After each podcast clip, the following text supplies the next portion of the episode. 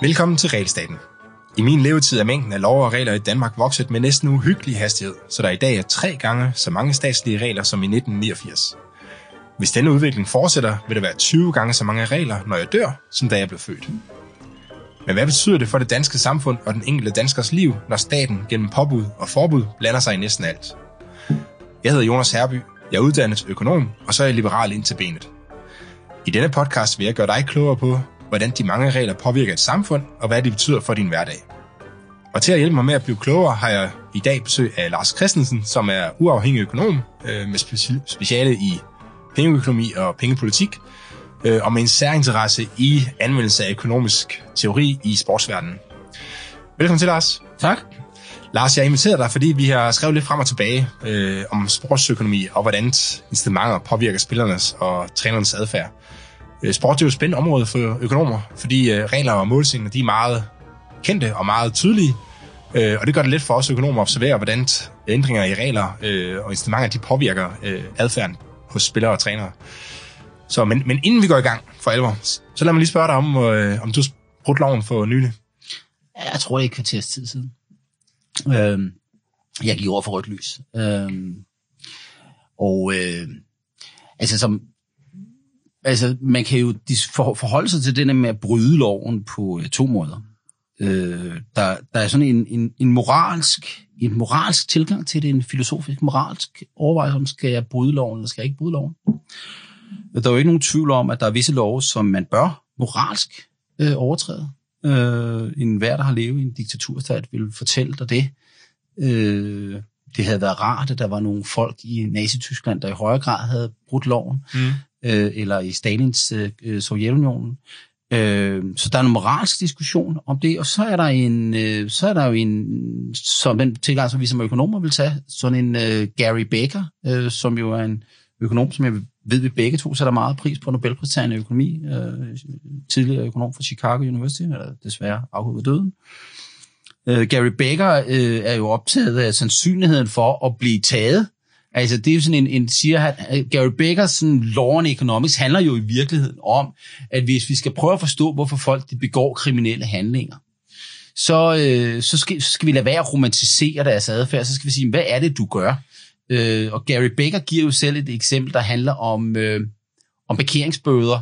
Han er på vej til en, øh, en forelæsning, øh, og øh, han øh, skal være til forelæsningen øh, på et eller andet tidspunkt. Han er forsinket, og så parkerer han en bil, sin bil ulovligt. Han ved godt, at han parkerer den ulovligt, men han kan simpelthen ikke nå at, øh, og, øh, og få købt en parkeringsbillet. Øh, og øh, det er jo en fuldstændig øh, en, en vurdering af, øh, er der et tab for ham, et forventet tab? Det forventede tab, det er, at han øh, kommer til at skuffe nogle studerende, som han ikke kommer til tiden til. Så der er et helt konkret tab, ikke et pengemæssigt tab, men et tab, der kan omsættes til noget. Mm-hmm. Et nyttetab. Du, du, og som, som underviser, så har han givetvis potentielt set også et økonomisk tab ved at, at svigte sine elever igen og igen, eller studerende. Ja, og så, så har han jo så altså en, så siger han så, jamen okay, hvis bøden er på x antal dollar, så er der en vis sandsynlighed for, at, øh, at jeg får den bøde, der er også en sandsynlighed for, at jeg ikke får den, ja, så skal jeg sandsynligheden på bøden, og det skal jeg så holde op mod, hvad er det tab, der er ved at ikke gøre det andet. Og den type overvejelser laver vi jo givetvis alle sammen i forhold til forskellige typer af, af, af lovgivning. Øh, særligt hvis vi ikke finder lovgivning moralsk problematisk. Mm. Og jeg vil sige, øh, øh, øh, jeg har generelt den opfattelse af alle love, der regulerer folks adfærd øh, øh, i forhold til, at man ikke skader andre. Øh, det er såkaldte offerløse forbrydelser. Øh, dem har ingen moralske øh, problemer med, at nogen overtræder. Øh, og, øh, og jeg har ikke skadet nogen ved at gå over for rødt lys, når der ingen ja. der er i en mildes omkreds. Jeg tænker og, faktisk tit på det der, som, øh, altså det der med, med lysregulering. Ja. For eksempel om, når, i fodgængerfelt og sådan noget. Som sådan en, en måde at definere ejendomsretten på. Ja. Så når der er rødt lys for mig, så betyder det, at det er andre, der egentlig har ejendomsretten. Men hvis der så ikke er nogen, og det, og det giver, og det giver god mening. Men det, noget, noget som, som jeg, jeg, jeg, jeg tit har tænkt på, det er, at, øh, at, at hvorfor er der så relativt få mennesker, der egentlig går for rødt lys? Hvis vi, hvis vi er færdige i storbyer rundt omkring i verden, jeg rejser relativt meget øh, arbejdsmæssigt og har gjort det i mange år, øh, når man kommer til, kommer til, til, til New York eller London, så vil det være øh, øh, meget usandsynligt, at folk de vil stå og vente ved et rødt lys. Øh, og selv i andre nordiske hovedsteder, der øh, går folk øh, øh, rask væk over for, for rødt lys. Det gør vi i høj grad ikke i Danmark. Og så kan man sige, hvorfor er det, at vi vælger at overholde en regel, som synes at være øh, som værende inefficient, vil vi økonomer sige. Men den, er jo, den har jo ingen formål, andet end bare for mig til at vente. Vil vi reducerer vi antallet trafikdrabte øh, ved at gøre det her? Jeg har jo selv et relativt stort øh, incitament til at ikke blive slået ihjel ud for en bil. Mm. Så hvorfor regulerer vi egentlig det her? Øh, og noget af det, som måske har slået mig, eller har tænkt på, det er måske, at det er blevet nyttigt for os alle sammen at overholde den her regel, øh, fordi der er nogle andre, der har en adfærd. Der er nogle andre, der måske ikke overholder reglerne. Øh, og øh, her tænker jeg jo primært på cyklister, øh, fordi det kan godt være, at danskerne ikke går for rødt, men de cykler over for rødt, rask væk. Øh, så, så, så der er et eller andet, der, der gør sig gældende der, men, men, men ja, jeg har overtrådt loven, og nu gjorde vi det både akademisk og filosofisk, men i virkeligheden er jeg bare en simpel lovbryder. jeg, siger, jeg, jeg havde faktisk en hæftig lovovertrædelse for øh, forleden, hvor øh, der er en regel, som øh, i færdselsloven om, at det er forbudt at cykle ved siden af en trehjulet Ja, den, den, den, den er ond. Ja, den, den synes jeg var lidt, øh, lidt skør, og så ja. vi bare øh, ud med familien, øh, og så, så synes jeg, det var lidt, så lige filme, at jeg overtrådte overtrædelse. Og så filmede du det også, ja. Så filmede jeg, mens jeg cyklede. Ja, det er også lovligt. Ja. Og for det ikke skal være løgn, så cyklede jeg på fortoget, mens min familie så cyklede på cykelstien imod, altså i en forkert retning, ikke? Ja. Så det var... det, var altså, det er jo faktisk, øh, øh, det er jo sådan helt op, øh, øh, der er straframmen vel op i nærheden af de her 6,5 år, som man får for at stjæle 100 millioner for skatteborgerne. det, det er sådan en linje, øh, der, var, der var så ikke et øje i Miles omkreds, så derfor havde jeg jo ikke sådan nogle moralske skrubler med det, men... Øh, Nej, og der var nok heller ikke, selvom du nu sidder her og, og indrømmer det, så, så er der nok ikke, lovens lange arm kommer nok ikke efter dig, vel? Nej, jeg tror ikke, det er nok med en indrømmelse, de skal jo så have nogle beviser, ikke? Ja. Nå, lad os, lad os komme tilbage til emnet. Forklar mig lige, hvorfor du interesserer dig for, altså for det, vi kalder sportsøkonomi, men i virkeligheden økonomisk teori anvendt i den sportslige verden. Altså, der, der, der er to årsager. Den ene det er selvfølgelig, at jeg bare er en, en, en, en uhjælpsom øh, økonomisk nørd. Øh, så, så jeg ser økonomiske problemstillinger alle steder. Jeg ser, at øh, den økonomiske metode, øh, øh, som vi har, kan, kan, kan anvendes til at beskrive en række problemstillinger. Øh, så så øh, hvis vi vil prøve at forstå, hvorfor gør en fodboldspiller eller en basketballspiller på en given måde, så er det måske en meget god idé at prøve at forstå, hvad er det for nogle incitamenter, den givende spiller har. Øh, eller det kan også være en cykelrytter. Hvorfor stikker han af, når der er så langt til mål, i stedet for at stikke af på det? Hvad er det for nogle overvejelser, han gør? Øh, hvorfor er det for eksempel, kan vi forstå, hvorfor en fodboldspiller laver et, et overlagt frispark, øh, når det i gåtøjen er ulovligt at sparke en modspiller ned, men han gør det alligevel. Mm-hmm. Kan vi, hvordan kan vi forstå det? Øh, jamen, det der er det interessante i, i forhold til overordnet set, hvis vi nu er økonomer og vil prøve at forstå verden, så er det jo sådan, at hvis man skal prøve at tage den økonomiske tænkning, det vil nogle gange blive kaldt rational choice modeller, så er det jo sådan, at vi som individer forsøger at forbedre vores egen situation. Under alle Og en egen situation, det kalder økonomer nytte. Øh, men det er bare, at vi får det bedre på en eller anden måde. Øh, det behøver ikke at være pengemæssigt, men det er, at jeg stiller mig i en bedre position. Det kunne jo være en fodboldkamp, at jeg vinder. Mm-hmm. Øh, fordi jeg vil hellere vinde, end at tabe. Det er faktisk, det er faktisk en sand diskussion, som vi også nogle gange har haft i øh, omklædningsrummet ude ja. i fodboldklubben. Det der med om, altså reglerne, er de Altså, er det ligesom for at sætte en pris på bestemte handlinger, som ja. vi tænker på det som økonom, mm. eller er der sådan noget moralsk forkert i at bryde øh, reglerne, som man, som man aldrig må gøre det? Ja, og man har nogle af diskussioner. Jeg kan huske en situation med Ole Gunnar Solskjaer for, ja. for Manchester United, hvor de får en 2-1, tror jeg det er. Ja. Øh, og der er få minutter tilbage i kampen, og så er der en uh, modstander, der får en uh, friløber, og uh, Ole Gunnar Solskjaer, han når så lige at løbe ham op, ja. og så fælder ham uden for feltet, ikke? Ja. Og så hele staten rejser sig op og klapper af ham, ikke? Ja. Så selvom han bryder, bryder reglerne, og man og han vil blive smidt ud. Ja, han, bliver, han får rødt kort, og han ja. rejser bare på at gå ud. Ikke? Ja, ja. Øh, så selvom man... Så selvom han har brugt reglerne, men på en eller anden måde godt kunne få en opfattelse af, at det er moralsk forkert, så er alle jo enige om, at han har, han har, altså, han, han har brugt reglerne, ja. som, som de nogle gange er. Ikke? Og, og, og, det, og det kunne jo, hvis vi nu skulle prøve at sige, hvad er det, hvad fortæller det os øh, i virkeligheden? Jamen det det, det, det fortæller os, det er, at Ole Gunnar Solskjaer, han har vurderet, at øh, det forventede afkast på hans handling er større end den straf, han tager. Mm. Så han siger, hvad er sandsynligheden for at få et rødt kort? Der han givetvis vidste, at det var øh, 95. Han kiggede ikke engang på dommeren. Så. Nej, han var allerede på vej ud af banen, da han fælder ham. Ikke? Øh, han, han ønskede naturligvis ikke at gøre skade, men han prøver at stoppe den situation. Han ved også, at hvis du er alene med målmanden inde i mosterfeltet, så, så er øh, sandsynligheden for, at du scorer. Altså hvis du står inde i det lille felt i, øh, i, i fodbold, så er øh, det, vi kalder expected goal, Altså, sandsynligheden for, at du scorer gang målet, det er cirka 0,8. Så her taler vi om, at der var givet sådan en meget, meget høj sandsynlighed for, at Manchester United taber kampen på det mål. Nu er jeg ikke United-fan. Mister, mister to point, ja. De ja, uafgjort, ikke? Ja, de mister tre point, eller det var uafgjort, ja. De ja. mister to point. Øh, og det kan jo potentielt set måske miste et mesterskab. Øh, så han skal lave en overvejelse, selvfølgelig et splitsekund, som handler om, hvad er den forventede straf? Det er, at han får karantæne to runder. Øh, det er altså jo ikke et straffe, men et frispark, fordi han er ikke kommet ind i feltet. Øhm, og så kan man jo så, det man kan udlede af det her, det er jo at sige, jamen, hvis folk de agerer sådan på fodboldbaner, så agerer folk jo også sådan ude i den virkelige verden.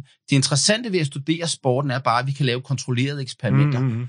Øh, fordi hvis vi nu laver en regel om, hvis vi for eksempel siger, nu forhøjer vi straffen for at gå over for rødt lys, til 1000 kroner, eller 15.000 kroner, eller 200.000 kroner, hvad sker der så?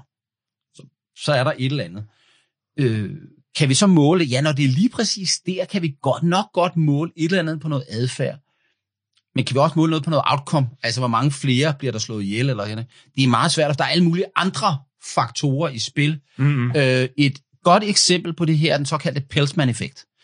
Øh, øh, vi går tilbage til en, den anden øh, øh, Chicago-økonom Pelsman, som da vi, jeg tror det er Kalifornien, der i 60'erne øh, er den første stat i USA, som indfører obligatorisk øh, sikkerhedssel.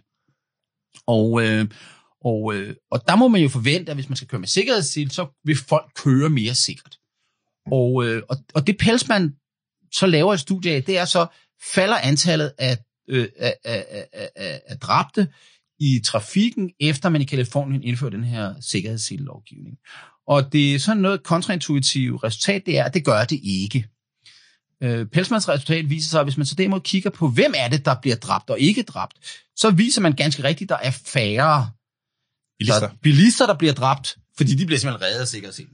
Men fordi de har den sikkerhed, så vælger bilisterne at køre mere hurtigt, mere aggressivt, og det betyder så, at der er andre bilister, andre motorcyklister, fodgængere cyklister, der i højere grad kommer til skade. Det er det, vi så økonomer kalder unintended consequences. Ikke noget, vi, havde ikke, vi ville beskytte bilisten, men det ændrede hans adfærd. Mm-hmm. Og det vi ser, når det er fodbold, Ole Gunnar Solskjaer, kender præcis de her overvejelser.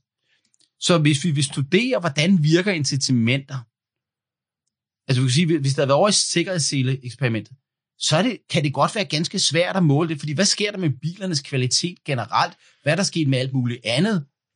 Øh, så det er svært at måle, fordi der er alle mulige andre faktorer. Mm. På en fodboldbane, eller en basketballbane, eller en håndboldbane, der er, der er det et fuldstændig kontrolleret Jeg tror, I forhold til Pelsman-effekten, så, øh, så, så er hjelme i amerikansk fodbold måske et, et altså fuldstændig Ja, det er jo det mest oplagte, ikke? Og det, det, det, vi, eksempel, ikke? Ja, det vi jo har haft i amerikansk fodbold, der spiller øh, spillerne jo med, de er jo fuldstændig pakket ind i amerikansk fodbold, øh, store hjelme på, og, øh, og det vi jo i, i de sidste 20 år har haft en række sager, hvor øh, amerikanske fodboldspillere har fået øh, meget markante hovedskader af at have haft en lang karriere i amerikansk fodbold, mm. fordi de i virkeligheden får hjernerystelser, når de bonker hovederne hinanden. Og det må sige, det der er sket, det er, at øh, når du har en beskyttelse på, så bruger du hjelmen som et, et instrument, som et våben direkte i din kamp. Fordi når du så banker sådan hovedet ind, ind i maven på en, eller ind i en anden, der har hjelmen på, så, så gør det på en bestemt måde. Præcis.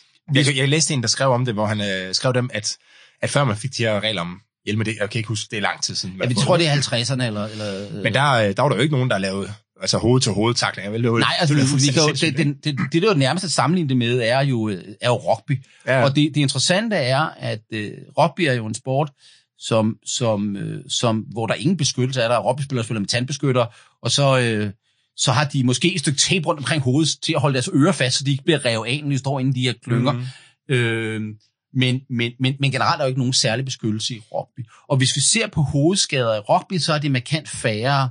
Der er faktisk ikke noget. De fleste rugbyspillere kommer igennem en lang karriere, men det eneste som, som mentale længerevarende skader, de har, det er de fleste, hvis man har jeg, jeg, har, jeg er kommet en del i, i Irland, og, øh, og, øh, og har, har i den forbindelse flere gange været i kontakt med flere tidligere professionelle rugbyspillere, som har altså fuldstændig smadret fingre, øh, men, men, men de har, deres hoveder fejler bestemt ikke noget.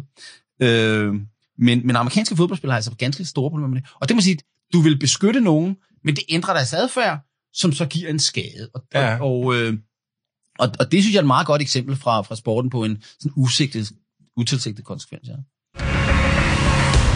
Du lytter til Realstaten. Har nogle yndlingseksempler for, på regler? Men det på reelle ændringer, som har ændret øh, ja, altså i, i sportens verden? I høj grad. Altså de, de fleste, der kender mig, ved godt, at jeg er, jeg, jeg, jeg, jeg er basketball øh, øh, fanatiker, og jeg, og jeg elsker basketball og spillet basketball. Øh, og øh, og øh, basketball er jo en interessant sport. Øh, primært fordi basketball er jo opfundet i Canada, men er jo i høj grad en amerikansk sport. Mm. NBA er en af de mest succesfulde sportsligaer i verden, den amerikanske basketballliga, hvor der så øvrigt også spiller kanadisk hold. Ja. Øhm, men, men inden for basketballen har man jo, øh, hvis vi kigger på NBA, NBA som, som, som, som liga øh, var egentlig i en krise øh, øh, tilbage i 90'erne, men, men også man havde en meget svær periode i 70'erne og øh, går ind i 80'erne, der var jo ikke mange tilskuere. Derfor har man i, i, i NBA og andre amerikanske sportsgrene, opererer man mere at ændre reglerne for at sige, hvordan kan vi ændre reglerne, så man får den bedste publikumsoplevelse. Mm. Der har man ikke, altså inden for, for fodbold, som vi kender det i Europa, er vi jo meget traditionalister. Og vi vil helst ikke ændre noget som helst på reglerne. Øh, og, og, og det kan der være god grund til, for det altså, lad være at ændre noget, der fungerer. Øh, og, og, og os, der elsker fodbold, synes jo, at det er det optimale spil i den måde, det er på. Men, men, men altså, øh, hvis vi tager, ser på basketball, har man jo ændret en række regler. Man har jo for eksempel indført, at man vil have et hurtigere spil. Så, så, øh, så i basketball, der skal man jo afslutte inden for 24 sekunder. Det var oprindeligt 30 sekunder. Før det var der ikke nogen afslutningsregel. Det betyder så, at man har 24 sekunder fra man får bolden i forsvaret, til at man har kastet på kurven den første gang. Og så nulstilles uh, uret. Men, men, men, men, men øh, det, det er en ene regel, men, men en anden regel, som er meget, meget, meget uh, interessant, det var, at man i uh, 19, sæsonen 1979-1980 i USA ændrede tre, uh, indførte en trepointslinje. Uh, som de fleste ved, så får man to point, når man scorer i basketball. Man får et point, når man scorer på et straffe, men man får tre point, når man scorer uden for den såkaldte trepointslinje. Den er øh, 6 meter fra kurven, sådan mm. cirka. Og, øh, og hvis man nu tænker sig om, så kan man godt se, at hvis man skyder et trepointsskud og scorer på det relativt til, at man scorer på et topointsskud, så får man altså 50% flere point. Så der er ret store incitamenter til at skyde trepointsskud. Og øh, så kan man så sige, jamen, hvor god er du til at skyde trepointsskud? Der er klart, at det er sværere at skyde ud fra 6 meter end fra en meter. Mm-hmm. Øh, men man kan jo træne i det. Man kan jo ændre sin adfærd. Man kan specialisere sig i at blive trepointsskytter. Det er vi så øvrigt set. I dag har vi jo nogle, nogle, nogle, nogle specialister, som, som nærmest kun er kendt for deres trepointsmål. En, en, en, en, en James Harden for eksempel. Eller en, øh, og hvor lang tid er sådan en tilpasning taget? Altså, jamen det, der er interessant ved det, da man, da man indfører trepointslinjen i, øh, i sæsonen 79-80, den første sæson tror jeg, det er 0,3 procent af samtlige øh, point, som bliver scoret som trepoints. Så det er stort set ingenting. Og i, i dag, så er det sådan 50-50, øh, om hvor mange skud, der er mm. trepointsskud og, og, og det. Og det har jo så ændret sig gradvist. Øh, der har været andre regelændringer, der har flyttet det her i den her retning. Det for, for det første kan man sige, øh, noget blandt andet det har man fjernet, det der hedder handshaking. Det er altså, at man må i dag stort set ikke røre hinanden i basketball. Da jeg spillede ungdomsbasketball i 80'erne, der var det en relativt fysisk sport, at man rørte relativt meget ved hinanden, gør man det faktisk stadig meget mere, end folk de tror, men, men hvis man ikke kan handtjekke i det, der skal skydes til tre point, så er det jo sådan set nærmest et uforstyrret skud. Mm. Og derfor så bliver incitamentet til at skyde, eller sandsynligheden for, at du kan score, den bliver større. Så, så i 90'erne, fra 90'erne af har man gjort det, har man i virkeligheden stækket forsvarene mere og mere. Så det giver jo sandsynligheden for at score, den øges. Og det ændrer jo selvfølgelig adfærden. Men, men, men, men hvis vi nu skal omsætte det til den virkelige verden, lad os nu sige, at vi, vi i dag sagde, i morgen gjorde noget, som vi begge to godt kunne tænke os, nemlig fjerne topskatten. Vil det så betyde, at vi alle sammen vil ændre adfærd fra day one? Nej, det ville vi ikke, fordi øh, herre fra Danmark, de bor to mor og far, og to børn, og de arbejder i et job, og de er i nogle faste... De ændrer jo selvfølgelig ikke deres adfærd for grænsen. Men det vi jo alle sammen gør i vores liv, det er, at vi jo hele tiden vurderer, om det vi gør er det rigtige. Mm. Og ser på, hvad andre gør. Og, og også hvad andre gør. I høj grad, at kan det betale sig at gøre det her.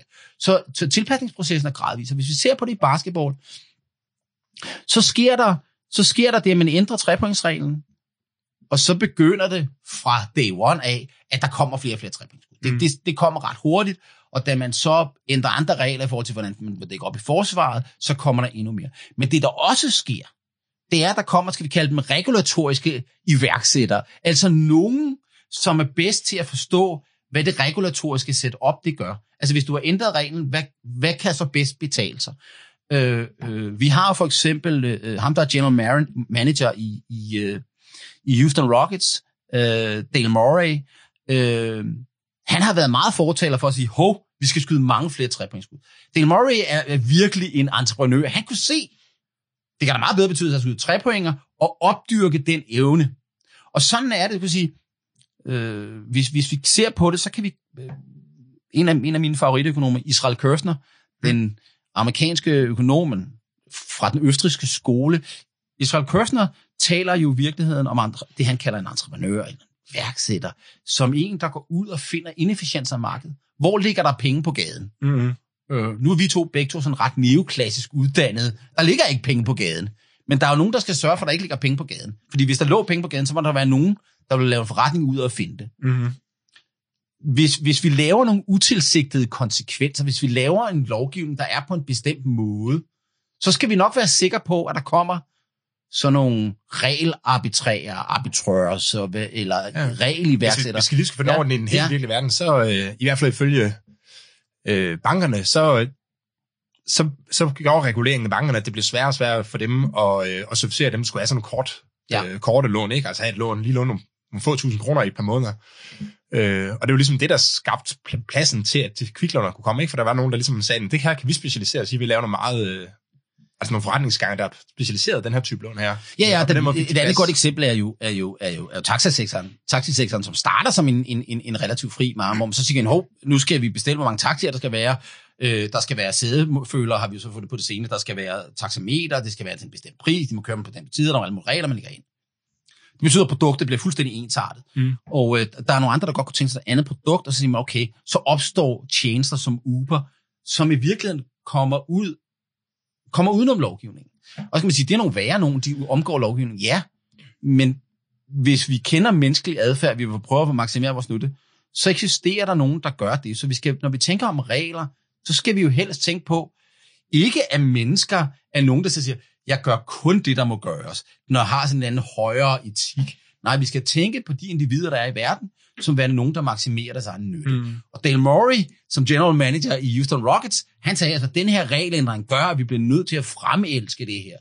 Øh, og øh, noget andet, jeg har... Jeg, jeg, jeg, lige jeg, jeg, jeg lige kom til at tænke på, det var, at i, i min tidlige øh, karriere som økonom, der tænkte jeg tit, når der, hvis der var et eller andet produkt, som man tænkte helt var oplagt at have et produkt på markedet, øh, ja. øh, som ikke eksisterede, at tænkte, at der var nogle skjulte omkostninger, som ligesom ikke eksisterer, øh, altså som gør, at det ikke eksisterer, og vi ikke ja. ligesom kan indse. Øh, og siden er, er jeg ofte begyndt at tænke, at der er nok noget regulering, som forhindrer folk ja. at, eller gør, at det ikke er attraktivt at tilbyde noget her. Og jeg kom til at tænke på det, du sagde med basket og indførelse af trepointslinjen. Mm.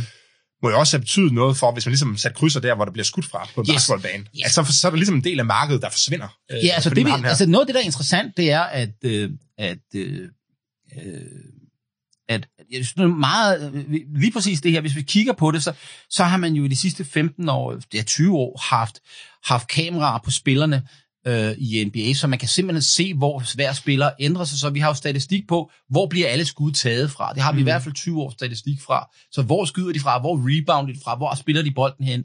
Og der kan vi jo altså se i dag, at hvis vi går 20 år tilbage, så skød spillerne stort set alle steder fra. Selvom der var indført en trepointslinje, så var de ikke tilpas specialiseret i at indsigt det her.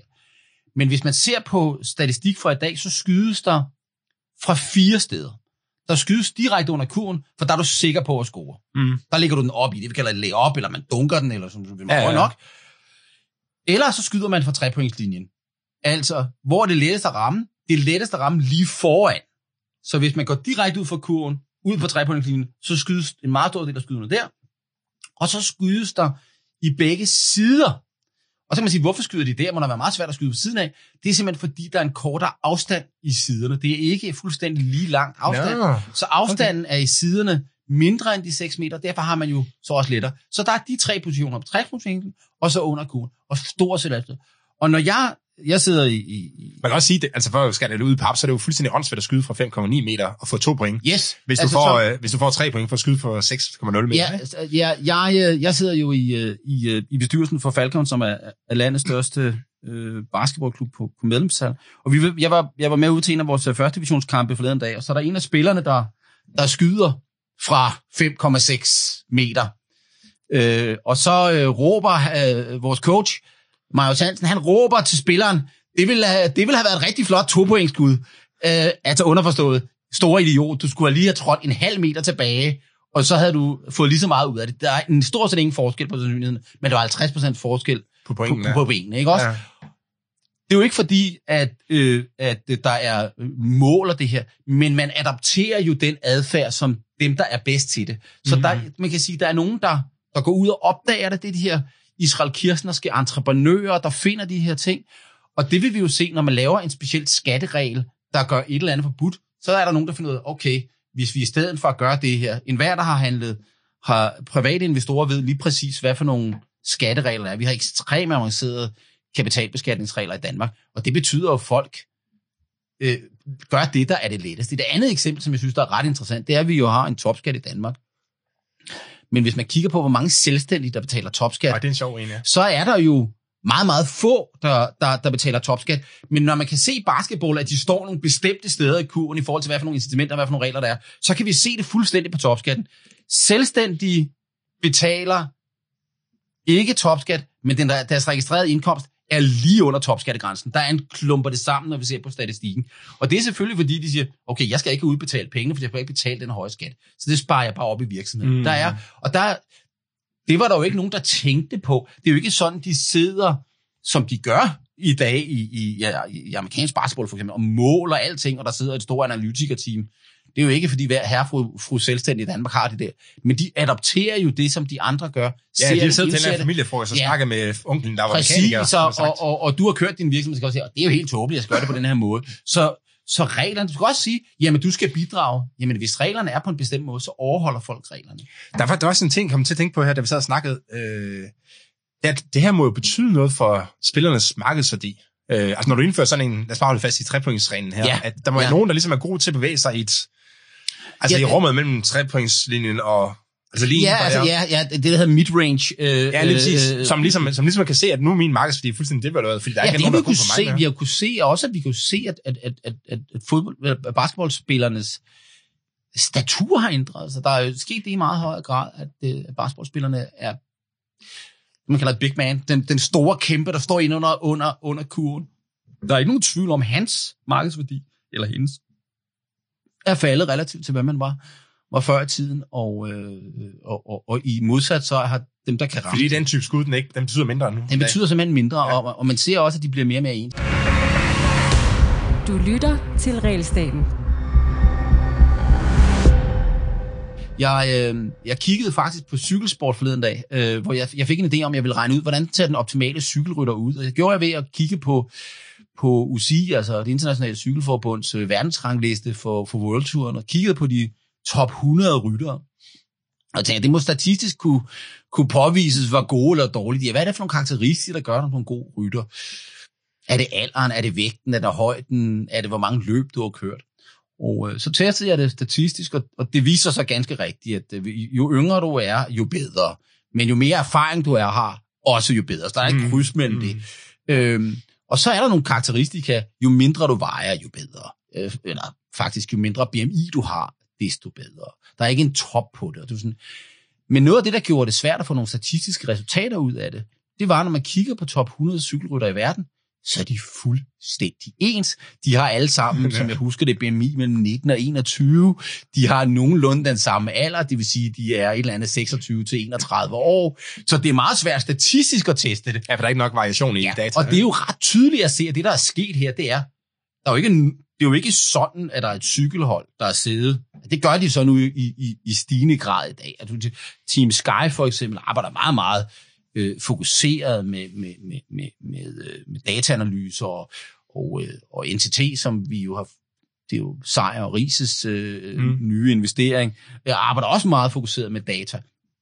Øh, det er jo ikke sådan, at man har designet den der. Der er jo ikke nogen, der har siddet og, og, og, og sagt, det er sådan, det skal være.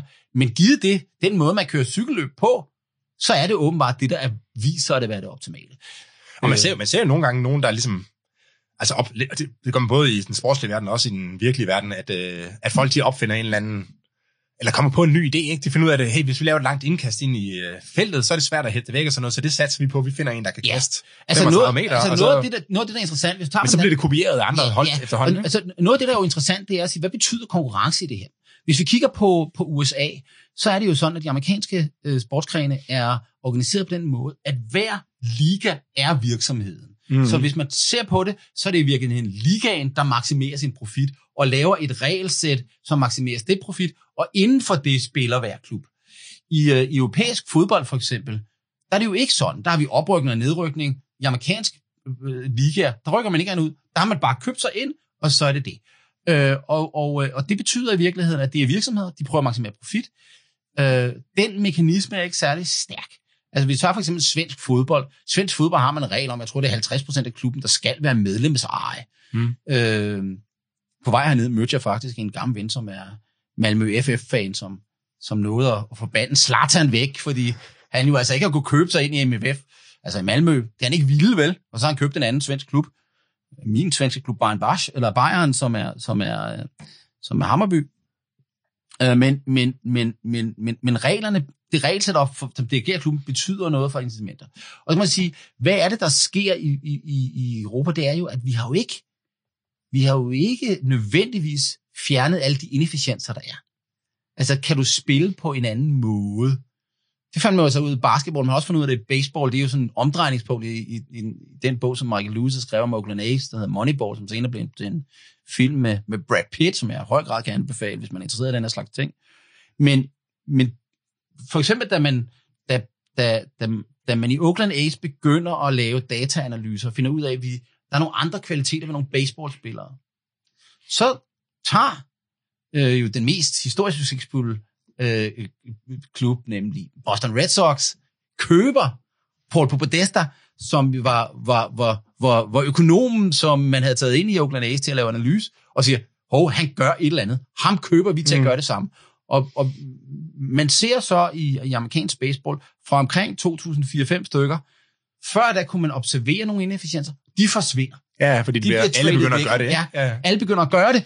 Og, og, øh, og, og hvis vi ser nu, i, øh, i, i Danmark har, har FC Midtjylland jo specialiseret i at lave lange indkast.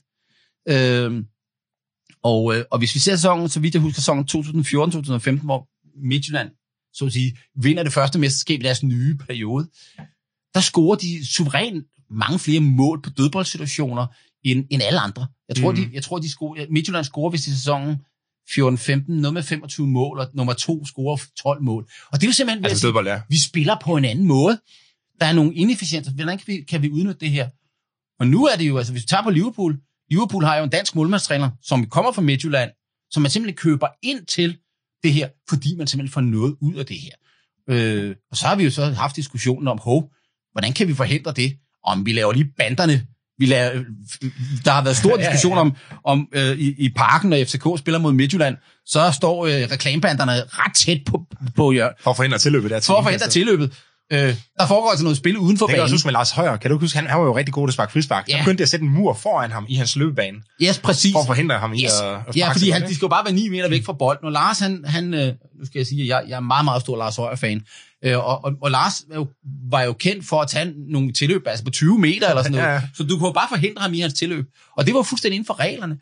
Øh, så, så, så, så, så, så konklusionen på alt det her er, er, at vi som mennesker selvfølgelig reagerer på de regelsæt, der er. Og når det er interessant at se på sport, så er det jo, at vi, vi kan observere, hvad det er for nogle mekanismer, der kommer i træk. Hvordan, hvordan mm. begynder vi at, at lære af dem, der, ad, der opdager det først, Og, og det er fuldstændig samme, om vi ændrer topskatten for, for selvstændige eller ej, eller om vi laver øh, regler for sikkerhedsseler, eller om går for rødt. Det, man kan se, det, det, det her, nu vi begynder at nærme os en af grundene til, at jeg synes, der burde være en økonom i studiet, når det er, det, man, øh, altså når det er, de kommenterer på fodbold og sådan noget. Fordi jeg har, jeg har nogle gange set nogle diskussioner med, om man skulle, når der har været et eller andet straffespark, fordi der er en, der får skudt øh, en bold op på hånden, så sidder man altid og diskuterer, var den forsætlig, og hvor havde han hånden i en unaturlig ja. position og sådan noget. Og så kommer de til at diskutere, hvordan det, om reglen nu også er god, som den er. Og, øh, og, og min pointe er, at man, man kunne bare lave reglen, så den var fuldstændig clear. Altså sige, ja, hvis, sige... hvis, du, hvis der er hånd på bolden, så er der straffe, uanset om det er påskud eller hvad det er. Ja, jeg synes, fordi, så, så, fordi forsvarsspilleren vil jo ændre adfærd. Altså så vil man ikke, man, man så vil man, nej, op på, så, så vil man, holde nej, skjule hænderne. Nej, og det vil de jo selvfølgelig vide. Og man kan, altså lige præcis den diskussion. En anden diskussion er jo spørgsmålet om var. Øh, øh, man, kan, man, man kan sige, et af de, et af de store problemer i, i europæisk fodbold øh, er jo, at, øh, at der ikke er lighed mellem klubberne. Altså at i virkeligheden, så er det dem med flest penge, der altid vinder. Mm. I, I amerikanske sportsgren, der har man omfordeling mellem klubberne, så alle klubberne i NBA nogenlunde har det samme lønbudget. Vi har også i dansk ishockey for eksempel haft såkaldt salary cap, øh, som, som, som gør det her. Øh, men noget af det, som man jo godt vil have i sport, det er jo usikkerhed om udfaldet. Hvordan skaber vi usikkerhed om udfaldet? Det gør vi blandt andet ved at have dårlige domme. At dårlige dommer. det kommer i fodbold, ja. ja. Øh, Henrik Norge, den, øh, den store danske basketballlegende, som, som, øh, som har spillet rigtig, rigtig mange landskampe, han sagde forleden dag øh, noget meget klogt øh, til mig og nogle af hans holdkammerater i Falcon. Han siger, at øh, Henrik han siger, at øh, husk altid på, at dommeren, det er en af dine holdkammerater. Øh, hvis, øh, hvis, hvis, hvis, du vil altid acceptere, at dine holdkammerater begår en fejl. Øh, men hvis du nu accepterer, at dommeren også engang begår en fejl, så kan det jo godt være, at han ændrer adfærd. Øh, og øh, det var ikke fordi Henrik er skide glad for dommerne, det er han, han er jo en sød, fantastisk mand, men han, vil, han kunne jo også se, som han sagde, det kan der godt være en 5-6 point i. Altså det var jo sådan at sige, hvis jeg ændrer min adfærd, hvad er der så i det pointmæssigt for mig? Og der kan man sige... Altså jeg ved med, at der sidder nogen derude og, og spekulerer over, hvilken type dommer man skal være hård imod, og hvilken type dommer man skal rose. Og, ja, og, og, og dommer er almindelige mennesker. Ja, ja. Og vi kan jo se, at noget af det, vi kan, vi kan observere for stort set alle sportsgrene, hvor der er holdsportsgrene, det er der en såkaldt, der er en hjemmebanefordel. Mm. Altså i... Øh, jeg har selv øh, i sin tid lavet studier på, på, øh, på fodbold-VM, og, øh, og de øh, statistiske studier, vi laver på fodbold-VM, går base efter 2. verdenskrig, viser, at i fodbold-VM, der er værtslandet øh, nærmest er foran 1-0, hver gang de går på banen. Mm. Øh, de fleste studier det her viser varierende ting, men, men, og det har nok været faldende over tid, men der er jo ikke nogen tvivl om, at der er en eller anden effekt af at spille på hjemmebane. Og noget af det, der påpeges for de fleste studier, det er, at dommeren er påvirket af at være det der sted. Ikke? Han er måske blevet behandlet godt, og han har fået øh, et eller andet. Han har ikke fået nogen penge nødvendigvis, men han bliver behandlet ordentligt, når han er til stede. Ja. Og, og tilskuerne kan ikke lide ham, hvis han, han, han, han... Og han er et menneske. Han agerer også på incitamenter. Jeg, jeg, jeg læste, øh, nu kan jeg ikke 100% huske, hvordan det, hvad det kom frem til, men det var en eller anden med, at hvis, altså hjemmebanedommerne, han, hvor meget tid han lagde til i kampen afhæng, afhæng af, hvordan det hjemmeholdet, altså hvordan stillingen var det ja. sidste, ikke? Hvis, hvis hjemmeholdet var bagud, så lagde han lidt mere tid til. Og lad os, lad os nu prøve at oversætte øh, dommeren til øh, den regulerende myndighed i en banksektor eller noget andet. Er det så sådan, at den regulerende myndighed er objektivt fornuftig, eller er dem, der sidder i den regulerende myndighed, også drevet af incitamenter? Mm. Øh, vil de også godt have det godt? Øh, hvis du nu har en, en, en, en finansiel regulerende myndighed, som er meget tæt på, øh, og sige, jamen nu er jeg jo øh, nu er jeg direktør her, men når jeg har været direktør her, så skal jeg ud og være bankdirektør. Hvordan påvirker det min adfærd? Øh, så derfor skal man også lade man lave nogle, nogle regelsæt, der er så lidt afhængige af, af, af, af, at dem, der overvåger det, de kan være påvirket. Ikke? Mm. Jamen, jeg synes, det er en meget interessant betragtning, du havde med, med, at vi gerne vil have lidt usikkerhed i sport. Altså have lidt usikkerhed om resultatet. Øh, ja, fordi og, og hvis ikke der var jo ikke nogen der ville gå til en fodboldkamp, hvis vi hjemmeholdet, som man vi holdt med, hver gang vandt 6-0. Nej. Det er sjovt i en periode. Øh, og, og der er ikke nogen... Og der, der er problemet lidt, at, at altså i USA har man jo så skabt den ved at, ja. have, ved at have lighed mellem holdene, ikke? Ja. Øh, men det har vi ikke i Europa, så må vi så have noget andet så hvis man, hvis man går ind og bruger var, øh, altså, og ja, det her vi, meget clear cut. Ja, altså, så, der kan man sige, hvis man nu for, lad os nu forestille sig, at der er ikke nogen skæve, der er ikke nogen banen er helt perfekt. Der er aldrig vand på banen. Øh, der, er, øh, der er aldrig noget vind, der går den forkerte retning. Der er ikke nogen fejldomme. Der er ikke nogen fejldomme. Det er en computer, der siger, om den er inde og ude. Det, det vil betyde, det er, at den, der har mest kapacitet, den, der er pengemæssigt stærkest, hvad de begge spiller, så er det mere sandsynligt, de vinder. Ja. Og det vi i virkeligheden gerne vil have, det er Esbjerg en Det er gang imellem slår? FCK. Ikke? Ja, Herfølge bliver mestre. Ja. Ja. Fordi det er fortællingen om fodbold. Og derfor kan man så sige, at der er et argument for, og det er jo også det, måske det bedste, bedste argument for, at vi skal ikke have alt det her analyse ind, for det gør i virkeligheden spillet alt for forudsigeligt. Ja, men problemet er, hvis du nu er fodboldhold, og de andre gør det, så falder du agter ud, ikke? Ja. Øh, så, så, så du bliver Men det er nødt heller ikke det grundlæggende problem at tage fat i, vel? Det grundlæggende problem er, at, at der ikke er lighed mellem klubberne. Ja, siger, altså det, lige, altså det, det grundlæggende problem med dominans i fodbold er, Mm. er, er det ikke, og, det, og, og, og, og, og, og det, er en, det er en meget sådan udfordring. Det kan vi lave et andet program om en anden gang, hvordan Ja. vi skal skrue det, fodbold det når vi ikke at løse, Nej, løse nu. Vi skal, Men, vi skal runde af, Lars. Det var, Ja. det var spændende. Det, Det har været lidt en fornøjelse. tid, fordi det var, det var sjovt. Øh, og til jer, der sidder og lytter med derude, så tak fordi I lytter med. Jeg håber, I vil følge Regelstaten på iTunes, Google Podcast, eller hvor I nu plejer at få jeres podcast fra. I er meget velkommen til at skrive kommentarer og stille spørgsmål, så vil jeg forsøge at svare så godt jeg kan. Hvis I har forslag til folk, jeg skal snakke med om regler, så er I også meget velkommen til at skrive til mig på herreby Tak for i dag.